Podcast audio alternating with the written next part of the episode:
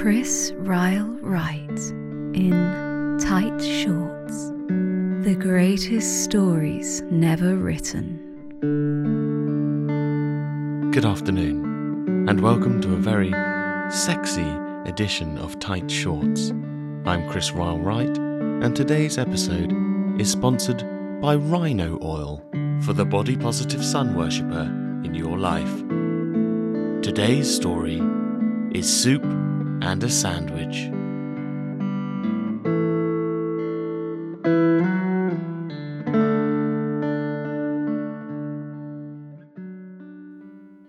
Taking a slight diversion from usual proceedings, I would like to share a story with you that came from a listener. I received an email two weeks ago from Shell. Uh, um, I'm going to call you Shelley, uh, Shell, because um, because you know sh- Shell's horrible. Shelley said she was a big fan of the show, and she wanted to know. Sorry, I'm trying to read the email now, but she types like a doctor. She wanted to know if I would care to share her story. And as this story is a somewhat romantic story, I thought I'd save it for this special occasion. She says, Dear Chris, five years ago, I lost my husband.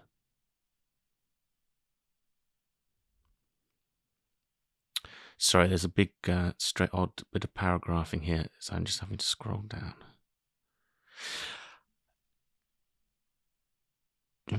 To uh, I lost my husband to uh, to death. She's put. So I don't really understand. Uh, that's not very specific. Um, but her husband died. I lost my husband to to death, and he was the love of my life. Your listeners may be interested in the story of how we met.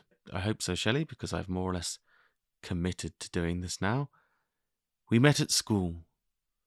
I was a freckly, pimple nosed, red haired girl in year nine, and he was a tall, handsome, blonde, red haired boy in year ten. We met a few times in the canteen and exchanged passing glances, neither wishing to give away or show our hand too soon, but I think we both quietly knew there was a magnetic attraction between us. Eventually, one day, Gary, for that was his name, it's very, very formal of you to say that, put it that way, Shelley. Uh, Gary came up to me in the playground. He asked me if I'd seen the latest film. Shelley could have taken a minute just to find out what the film was. Um, would have added a bit of colour. Um, let's just say it was The Crying Game. He asked me if I had seen The Crying Game. I hadn't. He invited me to go. Well, this was the first time I'd been to the cinema with anybody but my parents. But we went along and brought our popcorn and our ice cream, and we laughed until our sides hurt. Oh, I shouldn't have said the crying game. Um. Oh, it doesn't matter. And we laughed until our sides hurt. When we came out, we couldn't believe the ending. It was the most touching, romantic. No, I need to change the film. Um, they went to see You've Got Mail. Let's just say. So he asked her if she's seen uh, You've Got Mail, and she hadn't seen You've Got Mail, and then they went to see You've Got Mail, and they found it very uh, funny and yeah, whatever. When we came out of the cinema, Gary, very forwardly, I thought, asked me if I wanted to have a threesome with his friend Kath. I was heartbroken. I couldn't believe that Gary would cheat on me on our first date. Well, it's a little bit unfair, Shelley. I don't think you can call it cheating if you're only on a date and it's only the first date. But in any case, this is, this is your story. I told Gary what I thought. I thought he was a heartless, mean, and cruel person. Shelley. I told him I never wanted to see him again. I told him that if he ever came near me or my family, why would you want to go near your family? If he ever came near me or my family, there would be trouble. He politely obliged. And for the next twenty four hours, I didn't see or hear word from my beloved Gary. I just couldn't hold it in any longer. I went to his house and I banged on the door and I told him I would never doubt him again. For you, Gary, you are the love of my life, and I promise to love and serve you and protect you for as long as I shall live, or my name is not Shell Gibbon. Oh, Jesus Christ. Listen, um, I'm sticking to Shelley, and I, as a compromise, I just won't say your surname, okay? Or my name is not Shelley. I hope you let me know if you think I'm getting the voice wrong. We stayed together for the next twenty years, though this would not be the last time that I lost Gary. Tight Shorts. Gary and I were wed in a modest little ceremony in a village just outside Shropshire. It was 1987, and the weather. Oh, how old are you? I, have got the years, or. In, in any case. The weather was bright and sunny, but with just a nice amount of cloud coverage as to make a perfect picture. This isn't very interesting, so I'll just scroll through this bit. Uh, I got married, uh, talked about children. Um, so, ah, Gary had proposed to me in alphabeti spaghetti. Oh, God. Oh, oh, oh he, li- he literally, Gary literally had proposed in a bathtub of alphabeti spaghetti on national television. It was comic relief night. We had talked about getting married on a number of occasions, but I hadn't seen it coming. Somehow it was a surprise. I'm not really surprised it was a surprise. It's a bath of spaghetti.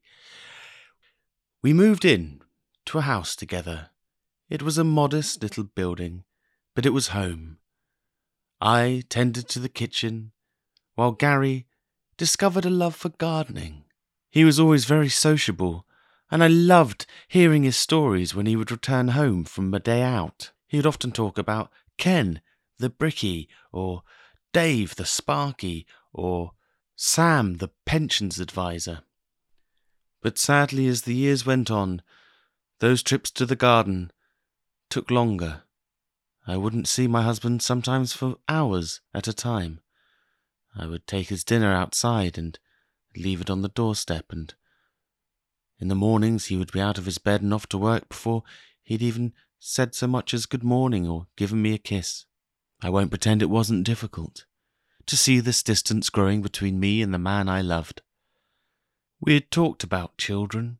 I had longed for them, but he made it quite clear that he didn't want freckly kids. I guess in my naive way, I thought I'd be able to eventually twist his arm.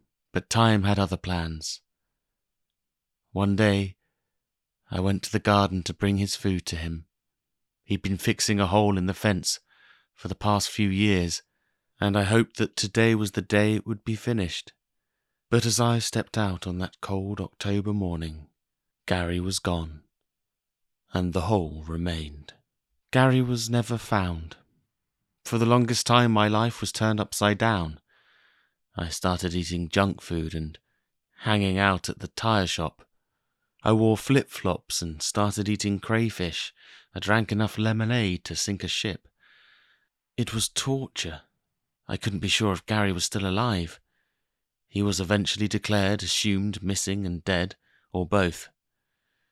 And life had to go on. And this is the reason I'm writing. I wanted your listeners to hear that there is still hope.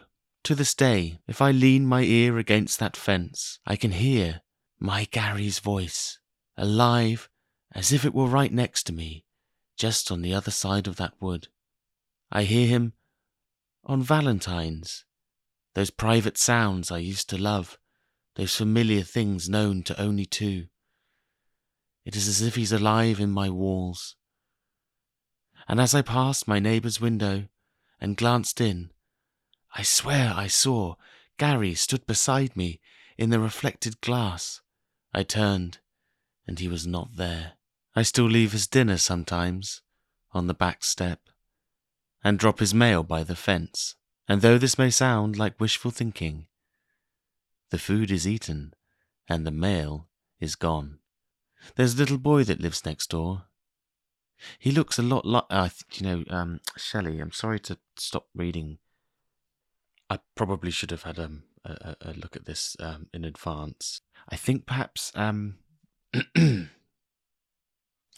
think. Did the uh, did the police ever talk to your neighbour? That just maybe something to to think about. But Shelley, thank you so much for the letter. Um, I think I'm guessing I'm just going to skip ahead and assume that the moral is that uh, love endures and love goes on. And I'm very touched. And I hope you have a lovely Valentine's Day, um, which I'm assuming you're spending listening um, to the to the walls. Um, Thank you again, Shelley. And thank you to all you lovely listeners. I hope you've had a lovely Valentine's Day, or are going to have a lovely Valentine's Day, or had one, uh, depending when you listen to this. I generally wish everybody some sort of romantic love um, and fulfillment in that area. Next time on Tight Shorts. Bushy, bushy blonde hairdo.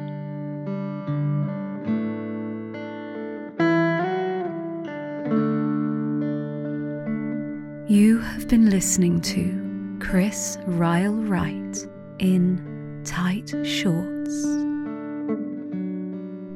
Follow, share, and subscribe for more. Music by Rob Joy with the voice of Jodie Elms.